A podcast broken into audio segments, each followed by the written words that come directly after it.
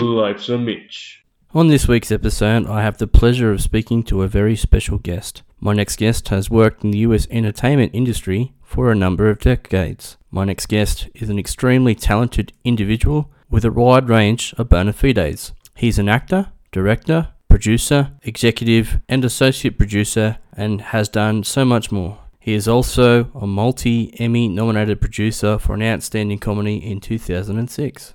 Over his career, he has spun many plates and has been involved with various roles working in television.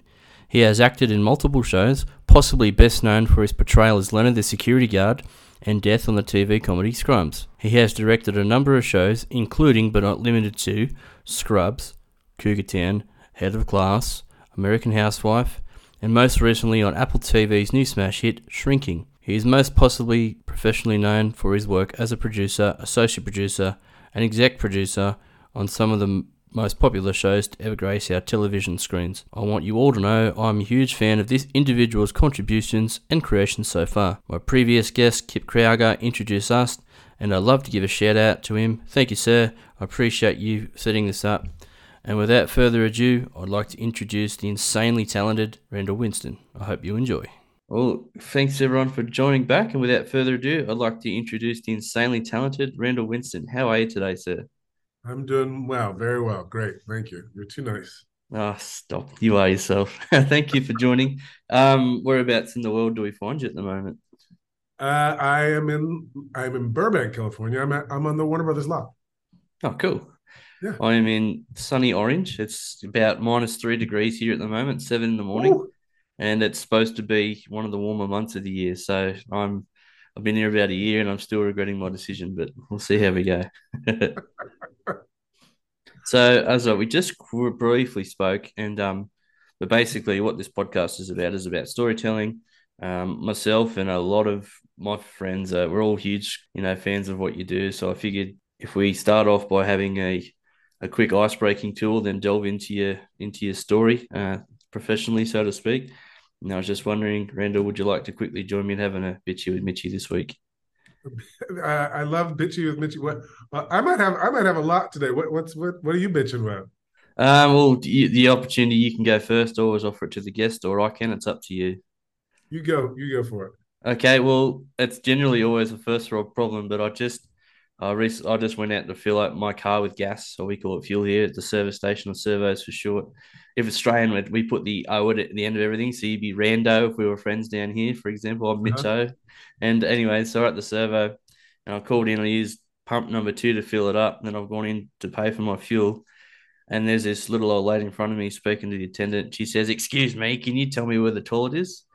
And he's like, "Sure, it's out there near the entrance." So as I walk past this woman, um, the guy instinctively said the number of the pump out loud to me as I approached him. He said number two, and she's still in earshot. She still says, "As a matter of fact, you fucking pervert. To number one. What's it to you?" so my bitch is the worst timing possible, and it's crushing my soul living out here. you couldn't, That's amazing. you couldn't script it. So yeah, my bitch of the day was just amazing people living around me. I love it. I love it. Um, I, I, I, I don't know if you can tell. I'm a little stuffed up, which I've. It, it's just annoying to have a head cold. Um, Mm. You know, I was, I was sort of cruising along um, uh, in, in through our through our winter, feeling pretty good, and then this happened. And now, anytime you like cough or sneeze or wheeze, everybody looks at you like, "Do you have COVID?" So I, I'm either like holding it in, or I feel like the need to ex- explain myself um, you know, and uh, so that's that's probably that's probably top of mind. Um, yeah. yeah. Well, isn't it funny? Like, uh, as- you know, you look at the statistics um, going through 2021, it was the lowest case of recorded flu and cold, you know, because everyone was being so cautious about, you know, not coughing on anyone. Now, Yeah. since the world's allowed back to freedom, those rates have skyrocketed again. It's like, did you guys forget how to, you know, be hygienic around other people? Like, you see people sneezing on their arm and just not giving them stuff when they're in. Oh, Yep, back to the old ways. Didn't take long, did it? no, yeah, that was uh, here. The other the other uh, thing that evidenced when it was over was that was the traffic behavior, you know, because like during COVID, everybody was like, "Oh no, you go first." No, so no, please, you know. And then a few months after uh, things started getting lifted, people were, you know, cutting you off just like the old days. Oh, I used to be a road worker, and some of the some of the things you'd see, um, you just you'd shake your head and go, just if you thought about someone else, you'd be okay. And my camera's having a good old time up there, so we'll see how that goes. But yeah, I, I hear what you're saying. Um, yeah. So if you're out there, Ryan, take your time, cover your mouth when you sneeze, and you'll have a good time. Yeah. Righto. That was a smooth transition, smooth as my bald head, dead set. um, so what I what I generally do is I that's a bit of an icebreaking tool. Like for myself, as I said, I'm I don't often get nervous, but in this instance, I'm a little bit. So hopefully, no need. Got to get over my own idiocracy. Um, and generally, what we do is I thought I would delve. sorry, we'll delve into you know your life uh, a little bit, sort of talk about your story, how you got started, um, some of your career achievements so far, and you know what you're a little bit like in your personal life. Won't delve in too far and just shoot the shit. And what are you saying? You're happy to to stroll down memory lane a little bit? Perfect. Yes. Sweet. To have a reason. Well, I like to ask this question to everyone I get on. Um, so if you can take yourself back to as early as you can remember, what was the first thing you were ever a fan of? Whether it was a show, book, toys, anything. Um, I mean, I, I, watched a lot, a lot of television. You know, um, I remember loving the Carol Burnett show. Um, I loved, uh, I, I loved um, the Six Million Dollar Man and Bionic Woman, uh, Wonder Woman. Like those, those shows, I feel like were shows that I was always trying to be home to, to watch. And the cartoons, oh my God, all the Warner Brothers cartoons. It's funny being at Warner Brothers now because Bugs Bunny, me and my best friend Jimmy used to come home from school and and watch, you know, Bugs Bunny endlessly. All I, I could I could do the the characters with with him and with my sister. We I used to have these old recordings of, of us after school drinking a strawberry Quik and and yes and watching the cartoons and then uh and then on sundays i would watch old movies with my sister sometimes my brothers, but a lot of times we watch old comedies like Abbott and Costello or you know that kind of stuff. Yeah, so it was kind of ingrained in you from the start. Sort of, you did you always know that based on your loves, would you always end up in the entertainment industry, or how did you sort of get started? I did. I was always leaning into it. I mean, it was always something that I that I was interested in, that I wanted to know more about. You know, I wanted to be a part of. Um, and you know, I grew up in uh, in the Midwest, in here in the states. You know, so uh, so Hollywood was, you know, a far off place, and not really sure how to get there, but it was always sort of tugging at me. Fair enough. Do you remember what your first ever role was? Were you working behind the scenes in telly, or were you doing on a movie set? What was your first ever uh, role in the industry? Um, well, the probably the first first internship that I had. You know, I'm, I'm trying to think. Was there anything? You know, I, I, remember being around TV stations. You know, volunteering. You know, like during telethons and whatnot. But the first internship that I had was uh, at the at the local um, affiliate in Dayton, Ohio. It was after my freshman year in college, and, and I worked in uh, in in like their their I can't remember what they called it. It was like it was like the ad sales department. So I got to make local commercials. You know, so there there was uh, this place Tom Raper RV, and it was like See America in an RV, and I you know uh, shot people's photo uh, vacation photographs on a little animation stand and put it together with a little bit of music, and we would write the scripts and you know get to go into the newsroom and an editorial, and I was I, I was in heaven. So it sounded like you sort of were exposed to a, a wide bunch of skills that you got at the start, like editing and whatever else. Um, did you ever envision your career going down the producer or director route, or were you more of like, did you want to take more of an acting route to start with? Well, you know, I think the thing the thing is, there's so many different jobs that are encompassed in this industry, which you don't know going in. And people used to always say, you know, I fell into it, or and that felt really confusing and frustrating, honestly. Um, and I think there's also the Hollywood myth, which is, you know, you could get discovered, you know, doing anything and and and become a star. Um, so I think that's always sort of like in the it was always in the back of my head, you know, like what else could happen, and um, and, and as I started to become a, as I started heading down the road to being a producer, I used to say all the time that it was the it was the uh, the best job I never wanted, you know, because I I I, I didn't always see the joy in it. Like I, I people would point to the producer, and that person always seemed like they were, you know, sort of uh, uh, carrying the weight of the world, and you know, not happy and saying no a lot, and, and uh, it, it, just it didn't look like much fun. Um, but you know, as I got into deeper into the industry, and I started out, uh, uh, I worked my way up in, in post production and I saw, oh, I'm so sorry. And I saw the ways in which there, that is my bank calling. That is another source of bitchy with Mitchy. My bank That's really okay. They, oh, good. I can edit it out. That's all right, mate. They have uh, done me wrong. Um, so, so, uh, so anyway, so the idea of, of producing, you know, seemed um, like I, I, I wasn't sure that it had the creative attachment that I found once once I started going down the path, you know, and that it's that it is really uh, a giant piece of the collaboration, and that's what I loved about it. Well, that's cool. I remember talking to Jared, um, Jared Weissfilner. For those who maybe for me, he used to be a part of the Scrubs crew as well. Um, he said that he, he got an internship. He just moved to Hollywood and sort of didn't know where he was going to land. Were you the same, or did you have something set up before you made the big move across to the West Coast?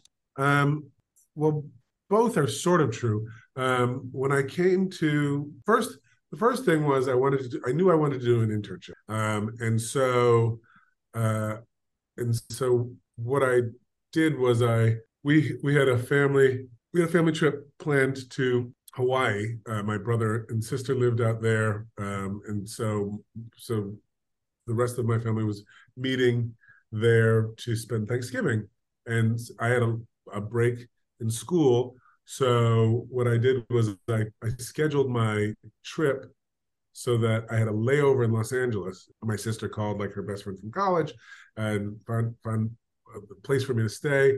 And while I was at school, I watched all of my favorite shows and took down all the information as to like where they shot, who shot them, um, and then um, and then I uh, I got to Los Angeles um, I tried to schedule some meetings prior to. I called. I think I called Young and the Restless, and I can't remember what other shows I called. But then I walked down Melrose Avenue and bought myself a little uh, sport jacket, and I had uh, resumes in my briefcase, and I would watch the door at uh, at uh, Paramount.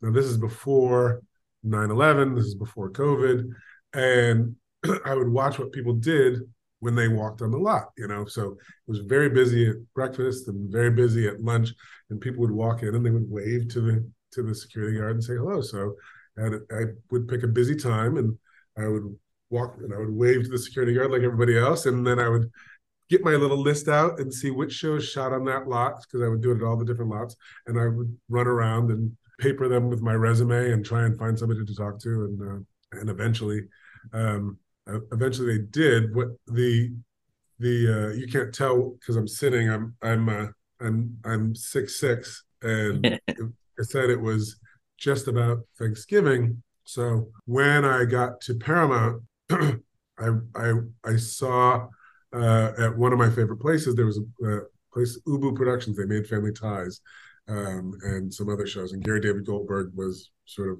you know, a, a hero of mine. And there was a woman trying desperately to put her Christmas decorations over her front door of her yeah. office. And so I walked over and I put the decorations up for her. And she she looked up at me and said, Thank you. She said, Come with me. And I went in her office and I put the star on the tree and did all the up high work. And then she was she asked me why I was there. And I told her I was trying to you know find my way in and ultimately that was the person who gave me my first internship well there you go yeah Do they say height really does matter well, I'm only five nine, so I, I'd be looking up. I'd have a sore neck. oh, good on you. I think you know that these days that desire to do well, just just rock up with your with your briefcase and your resumes, handing them out.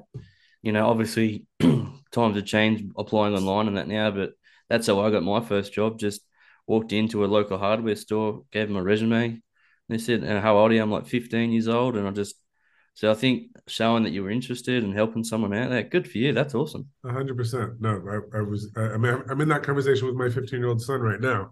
Like you know, it's it's good to just be present and, and show interest. Is he super tall as well? Uh, he is. He is he's, uh, he's a six four and uh, and still growing. I'll just tell him to look out for Christmas trees, and you never know. it's funny. I just I I I texted the the woman who hired me um, Michelle Briganti, and uh, you know, I was asking her for, for some advice for for him, and she was like, "Well, if he's anything like you, you know, he'll have the he'll have the uh, the chutzpah to to just walk right in." What a compliment! And shout outs to Michelle. yes. well, this sort of ties into the next question. Um, who has been a massive influence you influence for you both in your personal and professional life? Um, I mean, I feel like there's as many influences as there are people that I've I've worked with. I mean, I'm I'm I'm still being influenced. I feel so lucky, you know, the people that I work with, and I love to see what they do, what they do better than me, what I can learn from them. You know, it's like I know you had Kip on here, and I, I see the way he does his job, and I and I admire that. You know, I told you that Gary Goldberg was one of my heroes. You know, my my mother and my sister um, who are, are, are gone. But you know, I, I, think think about how how they were how they believed in me and gave me inspiration all the time and reinforcement. Uh, my father was someone who doesn't come to know easily. You know, he's always about finding a way, finding a way, and always about there's something to learn from from everybody and how do you uh, integrate that into your work and, and your life. You know, I, I, I, a lot of times I find myself saying, um, I'm the son of a of a of a social worker and a salesman, which are the two sides of you know, that's my mother and my father, and and uh, that I think both uh, seeped into me a love of people and and really uh, taking them to heart and a love for finding a way, you know, for my dad. But um, you know, God, I'm I, am i am working with Jason Segel this year. I feel like he inspires me. Um, uh, Bill obviously uh, has been uh, has been fun and an inspiration along the way. But yeah, like I said, I I seek it out. You know, I feel like I'm I'm not only have I been inspired by a lot of people, but I feel like I'm I continue to look for it. I think yeah, what you what you said is true. I I was raised by my dad is what we refer to as a dickhead in a good way. he, will be listening to this. So, hey, dad, you idiot. And so he's a forklift operator, and mum's worked in retail for 20 odd years. And um, both hard work and both driven, um, both super humble. And they always said, like, you know, if you want to get somewhere, you're not going to get anywhere sitting down. You know, we, we're going to give you the tools you need to strive forward. You'll never need for anything but we're not going to do everything for you. So, you know, you learn those skills at a young age and you go forward and you try to be humble. And, you know, I'm a gold miner by trade and, you know, just this is fun. And we just, um, you know, to, to, to find out what you like because, and people like yourself are giving me their time. So it's it, I'm nothing but thankful. And to everyone who's been there, like Kip, Jared, and Carrie Bennett, and there's a plethora of people. Um, you know, time's the one currency you can't give back. So to anyone who gives me theirs, I'm nothing but thankful for. Um, I think it's important to be kind. Uh, uh, it's uh, it's nice to be important, but it's important to be nice. Um, Kermit the Frog. My, my, my so father, to be important father, and important to be nice. Hi ho. Sorry. Uh, my father was a track man, and he's fond of saying, "You start the race from where you are." You know, that's that that's how life works. Like you, whatever happened before is happened before. You know, if, you're if you're changing directions or if you're uh, aiming for something, you start the race from where you are. I like that, you know, because we're all different. We're all got our own races going on, and you shouldn't we shouldn't be in anyone else's lane. It's it's your story, it's mine, and it's your father's, and he sounds like a wise man. Yeah. yeah. Kit may have said, told you or not, I am a monster size Scrubs fan. I love a lot of the works you've been involved with, and just watched the latest episode of Shrinking. I thoroughly enjoyed it. It was directed by yours truly, and I really, really thoroughly enjoyed it. And since it's recently out, I won't give away spoilers, but very enjoyable television. It's on Apple Plus now. If anyone's out there listening, check it out. See some of Randall's fine work. So yeah, I'm a huge Scrubs fan, and since getting to hear some of the behind the scenes stories in the Fake Doctors podcast, to which you've been a reoccurring guest, I had yes. a cameo on there once as well because I I wore a damn Scrubs onesie on national TV um, on a game show. It sort of went viral. Um, they had, had a giggle, invited me on their show, and I made funny people laugh. It was the best. And um, they've often spoken about yourself and Bill, you know, having a special bond. Um, you know, even characters on the show and even the Winston University in season nine. Um, so that must have been humbling to hear. And we'll get to that shortly. But I was just curious, how did you guys officially meet and become friends? How did that all come about? Um, we met. Uh, we met through a mutual friend, um, somebody who I who I grew up with.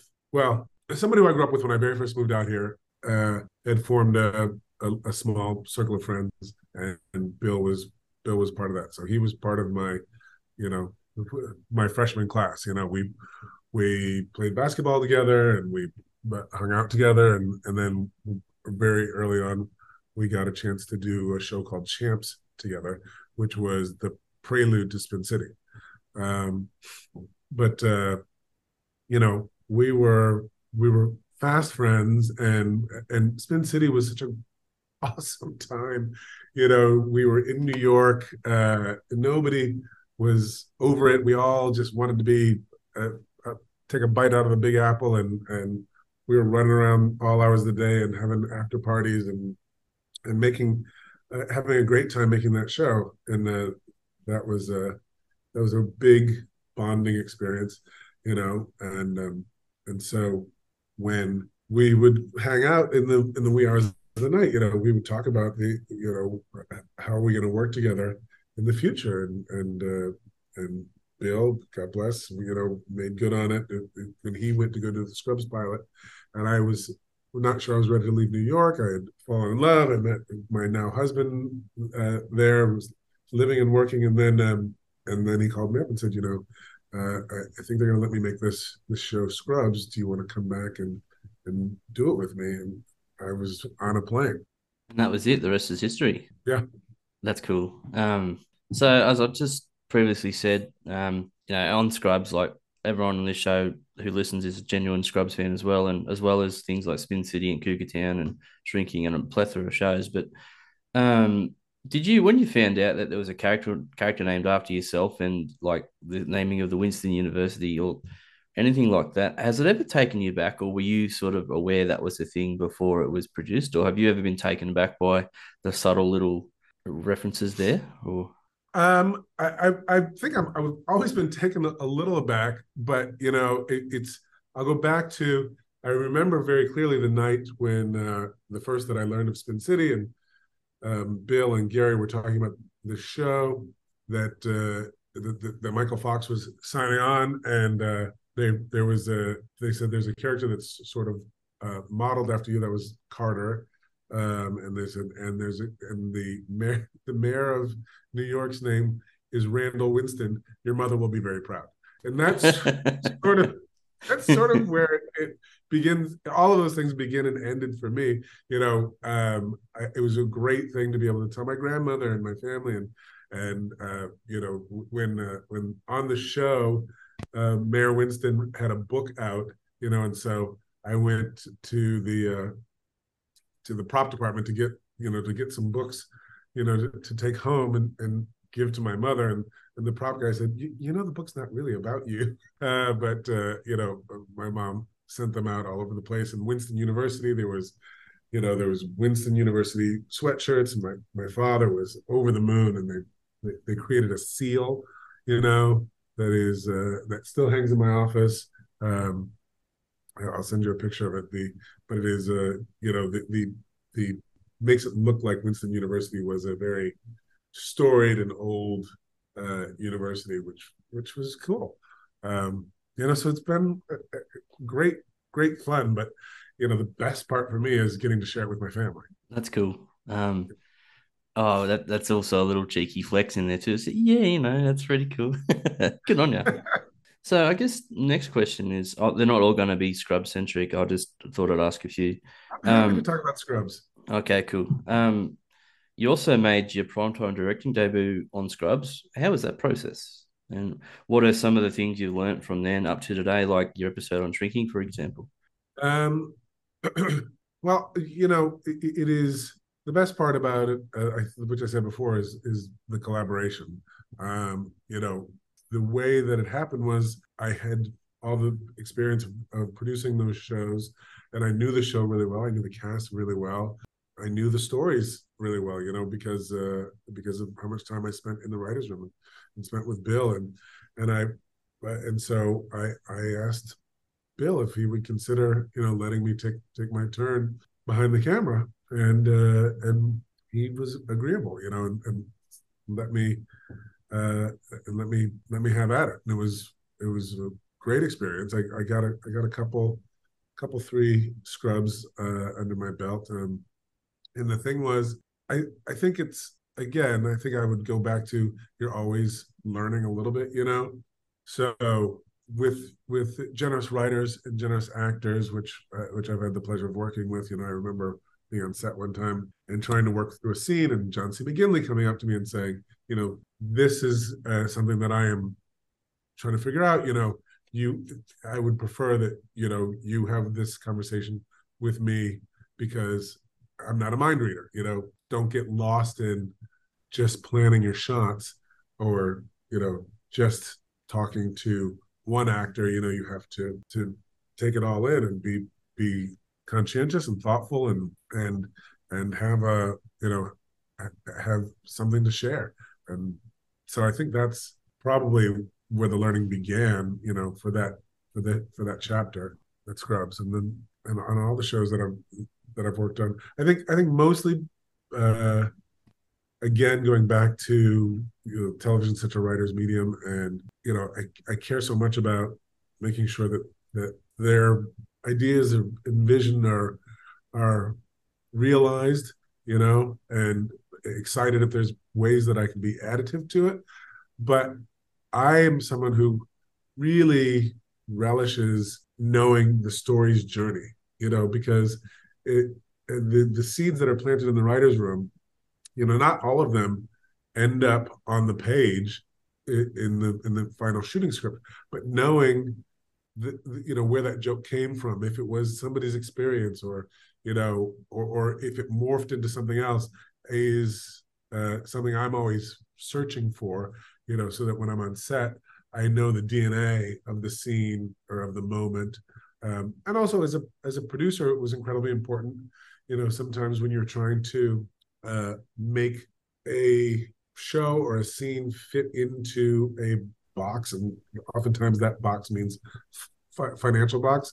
You know you are trying to decide what is the most important piece to the writer what is most salient to the story you know? So okay so if this is the thing that we're going to protect most you know maybe we can change something here you know on either side of it. And and, uh, and so that was important to me. It would have been, you know, just sometimes I, I wish I could go back in time, be a fly on the wall, and just hear how those meetings would have gone through, like with the writers. I'm sure there were some hilarious moments. Um, but being that, as you just mentioned, you were the, the is it the line producer is the person in charge of you say yes to requests or say no, like you're in charge of the finances pretty much. Um, was there ever ever like a wild request you had to say no to? Or can you? Does anything come to mind if you could be on any yeah. of your shows? It's funny. Um, I, I don't like to say no. You know, I mean, I used to joke with one of the writers, Tim Hobert, that uh, that we should write a book called "How to Get to Yes." You know, it was just really. Please do it. it it's uh, it, it, to me, it's a sometimes, you know, even if it's a no, it's a game of inches. You know, so like, um, again, if you are if you can just change the elements of a joke maybe that's the way to move forward? You know, does it have to be in a tower, or or is it just as funny? You know, in this, uh, you know, in the living room. Is does it have to be, you know, driving? Can we can we do it in fewer days? You know, so I, I'm nothing springs to mind because I feel like I'm always struggling to try and keep stuff. Um, you know, like I, I think I think about the uh, the episode, you know, the, the, the Scrubs episode. People always talk about where um, where uh, JD's on the scooter and he goes into the puddle. Uh, and then so manatee. out, comes out the other. Yes, I saw Manatee. What was his name? His name was uh, his name was his name Julian. yes, I think it was Julian. yes, Zach still loves to, to talk about uh, Julian, but like that was an episode. I don't remember what else was in that episode, but I remember having a conversation with Bill. Was like, look, this seems like the biggest joke in the show. It seems like the thing that you want to protect. We are going to have to, you know, jackhammer the parking lot. We're gonna have to call dig alert, you know, and alert the city. We're gonna have to fill it with water, make it safe, and you know, like these are go- this is going to be an inexpensive stunt. You know, do we also have to, uh, you know, uh, crash a motorhome or you know or or or or build a, a, ski jump on the roof of the of the hospital? Or can that be in another episode? You know like those that's the conversation. And and sometimes it was you know maybe we do one big thing you know and next time we'll do two little things or you sort of make a menu out of it. Yeah. So it's sort of just not so much saying no but finding alternatives to make things work because i remember uh, zach was talking about that episode and he was fully submerged and he had to wait for two pounds on the ground to know when yeah. to come up and sort of it's just little things like that you hear as a fan you go that's cool and i watched that episode i think it's the 100th episode special the yellow brick road one and yeah. um like you're always i'm always in stitches at, even you know as a 20 something almost 20 years later i'm still that yeah. little naive teenager who just giggles at everything um scrubs got me through a lot of school and stuff so uh, that's that. cool to I, hear I still, I mean, the musical episode sticks out as a as a uh, a real high point. Yeah. Um, and you mentioned Carey Bennett before. Carrie had some great, great moments, some really funny uh, costumes that elevated, you know, the the joke that was on the page. She um she was really nice, um, really humble, and um, you know, she spoke about a time on the show and um, you know, she's she worked in the office a bit too, and you know, creating iconic things like she come up with, you know, the, the scrubs. She come up with like Dwight Schrute's, you know, brown suit, just little things like that that people, you know, don't often think about. That's why I like speaking to people like yourself who create the content that we love, and we, you know, we should shine a, like a spotlight more on those working behind the camera because we, you know, everyone knows the actors and actresses, and that's why I love speaking to people like you because the stories that go with it just reinforce the love that I have for these things already. So, um, yeah, it's it's really humbling to hear hear you I say that. It's really an overwhelming philosophy. You know, it's just the way that I believe and think and work, and and Bill believes and thinks and works. That you know, um, best idea wins. You know, so and and I'll go back to collaborations. Like you know, if the, if if uh, if one of the grips had a joke that that elevated the scene, you know, it was going in the show. You know, there was not an ego about uh, that. You know, Bill likes to joke uh, that you know he'll steal a joke from anybody, but the truth is is that he's just uh, welcoming to the best idea, and and the proof is on screen. That's awesome. So you spoke briefly about like an expensive shot, but um, what's another like expensive set that you've worked on? Um, for example, maybe the the sandcastle that the janitor was in, or what's another expensive set you've had the pleasure of putting together? The sandcastle was pretty insane.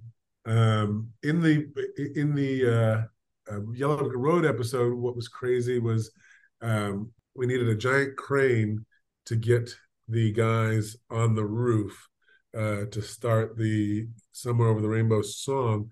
However, the, we had the tallest crane that we could get. It was like a hundred foot crane. It still was too short. So then we had to build a deck to put the crane on to do the shot. And then the deck had to be long enough to move back and forth. You know, so that one shot suddenly uh, became uh, incredibly expensive. You know, for Carey, you know, I think about the uh, the the the sort of Princess Bride episode that we did, where she you know had to build a giant and and uh, you know all sorts of uh, you know unique creatures. Um, the uh, you know the, in in the musical, it was in the people. You know the number of dancers and the, the amount of rehearsal that we needed. Um, you know the sets were were wild on Scrubs, but because we had the footprint of the hospital, you know, a lot of stuff went into existing structure. You know, Cabot McMullen, who's an amazing production designer. You know, I think about the uh, the Indiana Jones scene fantasy where Turk is a golden you know, tumor. yes, exactly. You know, that was an incredible set. Uh, uh, you know, the in the inside of uh, and, and Cabot. You know, always we keep. I've got a, a sketch of the of the caveman uh, set that was in, in one of my episodes, you know, but he would sketch up. Uh, uh you could be in a meeting and he, you, you, somebody was trying to communicate an idea, and if he had a piece of paper or a napkin or, or post it, he would just scratch it up and be like, "Is this what you're talking about?" Like, "Oh my god, that's exactly exactly what we're thinking," you know. And then he would design it, and um, Jim, our construction uh, coordinator and his team, you know, everybody loved what they were doing. So they, everybody wanted to elevate it. That's cool. A lot of people have said, um, Zach and Donald included, that working on shows like Scrubs and, um, you know, that was, they were like family. Was it the bill had the no asshole policy? Um, yes. And then, you know, if you're a bit of a dick, then be like, oh, you know, no time for you. See you later. So that, knowing that as well would, would give me confidence to go to work and enjoy it even more. So, um, yeah, that's cool. Uh, have you? Are there any specific moments of any of your shows that you're particularly proud of? Obviously, you just said the musical episode and putting together some expensive construction shots and stuff like that. But is does anything stick out for you personally so far? That's something that you're uh, proud of yourself. Um, yeah, I mean, I, I think it's hard for me to to take that um, fully because I, almost everything that I've done, you know, I'm standing on the shoulders of a bunch of other people. Yeah, I should have should have worded it better. Sorry. In one of those, in you know, in one of those uh, um, shrinking episodes, if you haven't seen, there's a very funny uh, scene in, at the party that's a, a party ruiner, um, and uh, designing the elements of that, uh, I thought were a great deal of fun. The uh, um, you know, there there was a I had one day where I sort of had the most uh, toys, you know, on an episode where I was working with the drone pilots, and it's just it's it's fun. It's like you're, you know, I, I, flash back to that kid from the Midwest, and I'm just thinking, you know, I'm I'm out here making movies. I'm trying to think of what else. You know, I think I feel as excited and and proud of the things that I think happened around the shows. You know, like when we were able to uh, do a charity ride, you know, for MS on on Scrubs, or make a donation, or or when we would have the uh, you know wrap parties where everybody got got to be together and celebrate uh, each other's work, and um, you know that makes it feel uh, whole. You know, remember we, we did a, a, a green festival one one year at Scrubs just to try and educate and elevate the community that we lived in's knowledge and involvement of, of what green technologies were. Uh, you know, so that that stuff matters to me. Mm, it's kind of like it brings a different sense of accomplishment. Yes, you you've done your your job and you've wrapped the, the season, but it's when you truly are able to experience these potential extracurricular activities with your with your with your work colleagues as well. Like it, there's another sense of achievement as well. Kind of sounds like you're saying. Yeah. Yeah. Yeah. Hundred percent. That's cool. We um, in this area. So I live in country New South Wales and town called Orange. And uh, in the last six months, there have been some horrific flooding around the town. So um, I went out with some of the guys from my work crew and we were able to go out to towns affected by the floods and help strip the homes a little bit and take up sort of old floorboards and um, sort of try and help out these affected towns. And, you know, not only does it build morale in your team because you can – you get a chance to meet people outside of work, but it also allows you to sort of have a sense of accomplishment. So that's why I try to do a good deed each day if I can. Even if it's something something as simple as holding a door open for someone, I think make the world better. What do they say? Shine a candle, don't curse the darkness. And uh, the day will get better for everyone. That's what I try to believe in, anyways. It sounds like you're similar. I love that. I sound like a little little whiner right now, but anyways, you do what you can. Um, I wanted to ask you as well, like, um, in your personal life, just what does Randall like to get up to? What are your, some of your hobbies, and what do you like to do in your spare time? Spare time is rare, um, and I don't. You know, it's so funny. I feel like there have been times in my life where I, I feel I think, oh God, I should have hobbies. I don't. I don't have enough hobbies. I I was actively There've been a couple times when I've tried to make gardening my hobby. You know, uh, grew some tomatoes and and uh, you know I I love to travel. I haven't done a, a lot of that lately. I, I feel like um, I was going to say, does drinking count? Um, oh, the, if that's uh, the case, I am. Yeah, I, a lot of craft beers lately. I've turned to a I've turned into a blimp during COVID. I'm a fat mess.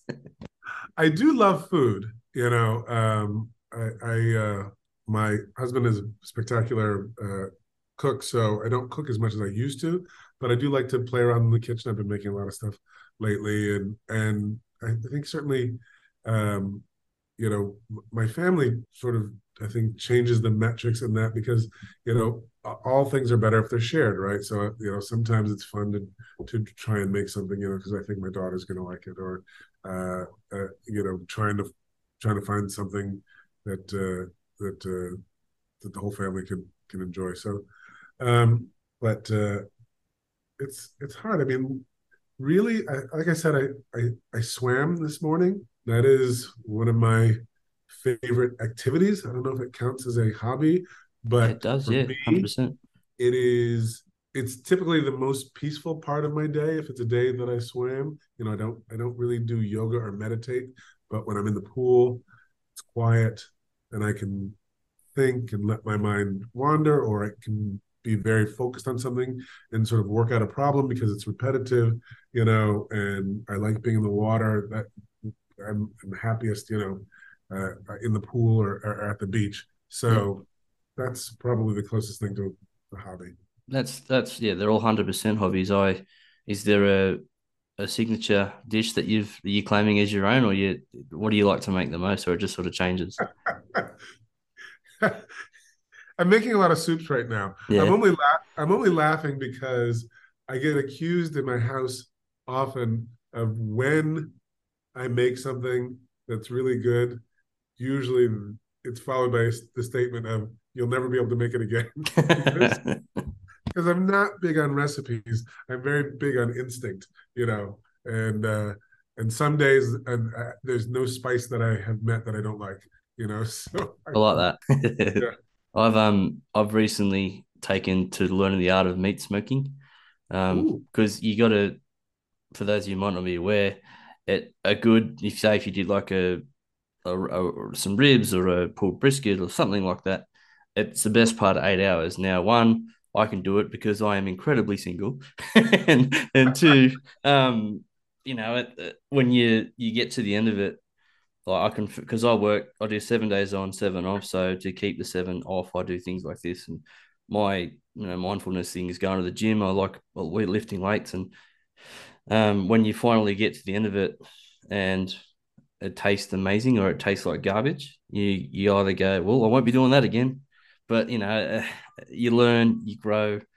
Um, I'll just keep going outwards because of all the ridiculous amounts of meat I've been eating. I'm dead set. I'm fat as. It's great, but I hear what you're saying. Um. So, a little known fact that you shared on the Fake Doctors pod that many might not be aware is: is it true that you're a, a marriage celebrant as well? Oh yes, yes, um, yes, yes. I'm very proud of that. Um, yeah. Uh, I, as a matter of fact, I married I married both Carey and Kip. There you go. That's cool. Yes, yes. Uh, I was officiant at both of their weddings. Um, there are uh, 16 couples out there who I am uh, responsible for officiating their weddings, and I, I like to say they're all still together. So I only take people who are very serious. I also I also married uh, Donald Faison. There you go. There's a little bit of little bit of knowledge there for you. That's yes. awesome. Um, and uh, a Dan Similian, who is uh, who uh, who I work with here and has worked with me for a long time. he, I can't remember whether he did some time on Scrubs. He was definitely at Cougar Town. Um, let's see here, who else? But yeah, so all in the family. There's there's a lot of a lot of people that I've uh, been able to participate in um, a fun and meaningful way in, in their lives. That's cool. I um I like that as well. Yep, hundred percent brag. Everyone's still together. You know, strike rate still going strong. hearing hearing that, you sound like you sound like an absolute pleasure to be around. Everyone speaks highly of you, and I can see just by talking to you, you're a very down to earth, very humble guy. Um, what's uh so what's next for you? What does this year entail for you? Like obviously shrinking as well, but what else can you allowed? Are you allowed to say what you've got coming up or? um, well, uh, uh, we have I have a show that's um, that is uh, in development at Starz. It's about a about a woman who is uh, a, a, tour manager. It's a woman who I know. She's uh, uh, she went from fangirl to to being a tour manager. She managed the Roots. Uh, and got thrown into that uh, in the deep end of the pool, and you know now, however many years later, she manages tours for for Kid Rock and Chris Rock and uh, and the Roots and Fergie and you know was at a party at the White House. So she's and it's a black woman that when there's really like no black female tour manager. So she's got this great origin story. So I'm very excited about about uh, about that. Um, and uh, and I have something else that I'm I've been working on um, that uh, we're hoping to to bring to uh, fruition. Been talking a lot with Tituss Burgess, who who uh, if you ever watch uh, Kimmy Schmidt, you you know who he is. He's funny and fantastic and lovely, and and you know what's to come. I don't know. You know, we're we're here. Uh, I'm I'm working with Doozer, developing some stuff. I'm trying to develop some things on my own. Um, I would love to be able to, uh, you know, do some more pilots um, and just collaborate with great people and and uh, do what I love. That's cool. I hope it's a you know, like a, a really rewarding year, and I hope you get to produce these pilots and that book. That'd be unreal. um, you, I, I know I, I, I can speak for probably millions of people when I say we are truly grateful to have you involved in some of the some of the best television we can ever we can ever see. So I know for a fact that 20 people off the top of my head were excited. Like, I can't wait to hear you chat. And uh, a few of my friends actually helped me come up with some questions today, which I'll give them a shout out afterwards to say, because I know you, we're almost out of time. But um, like from your point of view, um, is there anything that you would like to say from your perspective to those that appreciate your work out there, your fans, so to speak? Gosh, that feels awfully lofty. Um, you know, I, I, I would say something that I I've tried to remind myself often, which is, uh, uh, and I don't mean it to be dogmatic, but I would say indecision is the mother of frustration. You know, sometimes when you want everybody to row in the same direction, you've got to, you know, call it out and uh, and and the way and, and the way to the other side is through it.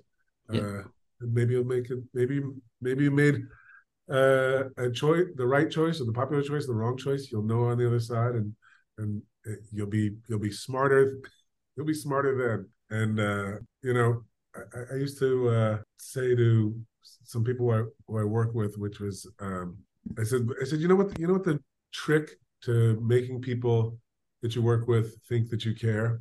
And, and it's actually caring. You know actually care. You take their uh, wants needs and wishes to heart you know then you're going to see another perspective, and you, I think you'll be better. You'll find a better solution. You know, what you yep. do together. Things that I try and remind myself of. Fair enough. I I work in a crew of hundred people, and this is my second morning gig, and we do twelve hours at a time. So you know, we like similar for when you shoot television. They're long days, and you, you basically become family. And uh, one of my bosses said to me at the time, he said, "Mitch, the mightiest weapon is the pen, you know, like because it comes down to timesheets and this and that. He said, but if you ask as opposed to demand, you know, people will want to step up and do a favor for you. He said that leading is like everyone's treated fairly, and whether you're in a position of supervisory or whether you're just one of the crew, he said, be humble, but let people know where you're from and stand firm, but be kind. And I've always remembered that, and that's the, that's the way I try to be as well. You know, raised with good parents and being an absolute short little bastard. Um, you know, you try to be as kind as you can to people, and um, yeah, I, without sounding too mushy, I really appreciate everything that you've done so far and will do. And as I said, we I could talk to you for hours on end, but I know time is limited. But sincerely, thank you for today. I, I really appreciate it. You humble me, sir.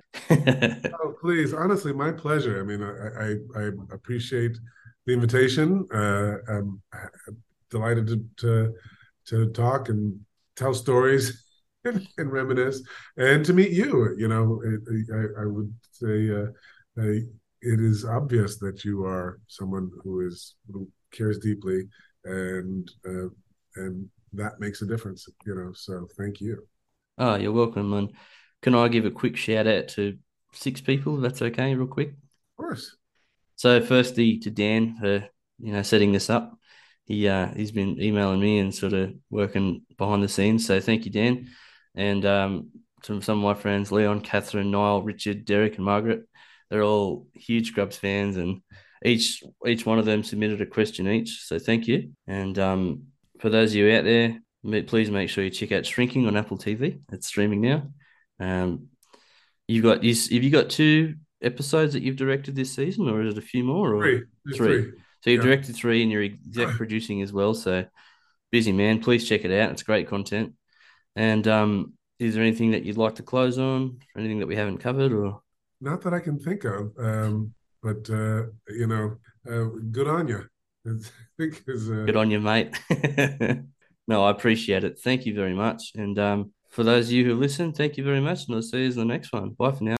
Full disclaimer, I'm sorry I didn't mention you, but also thank you, Richard, for your question as well.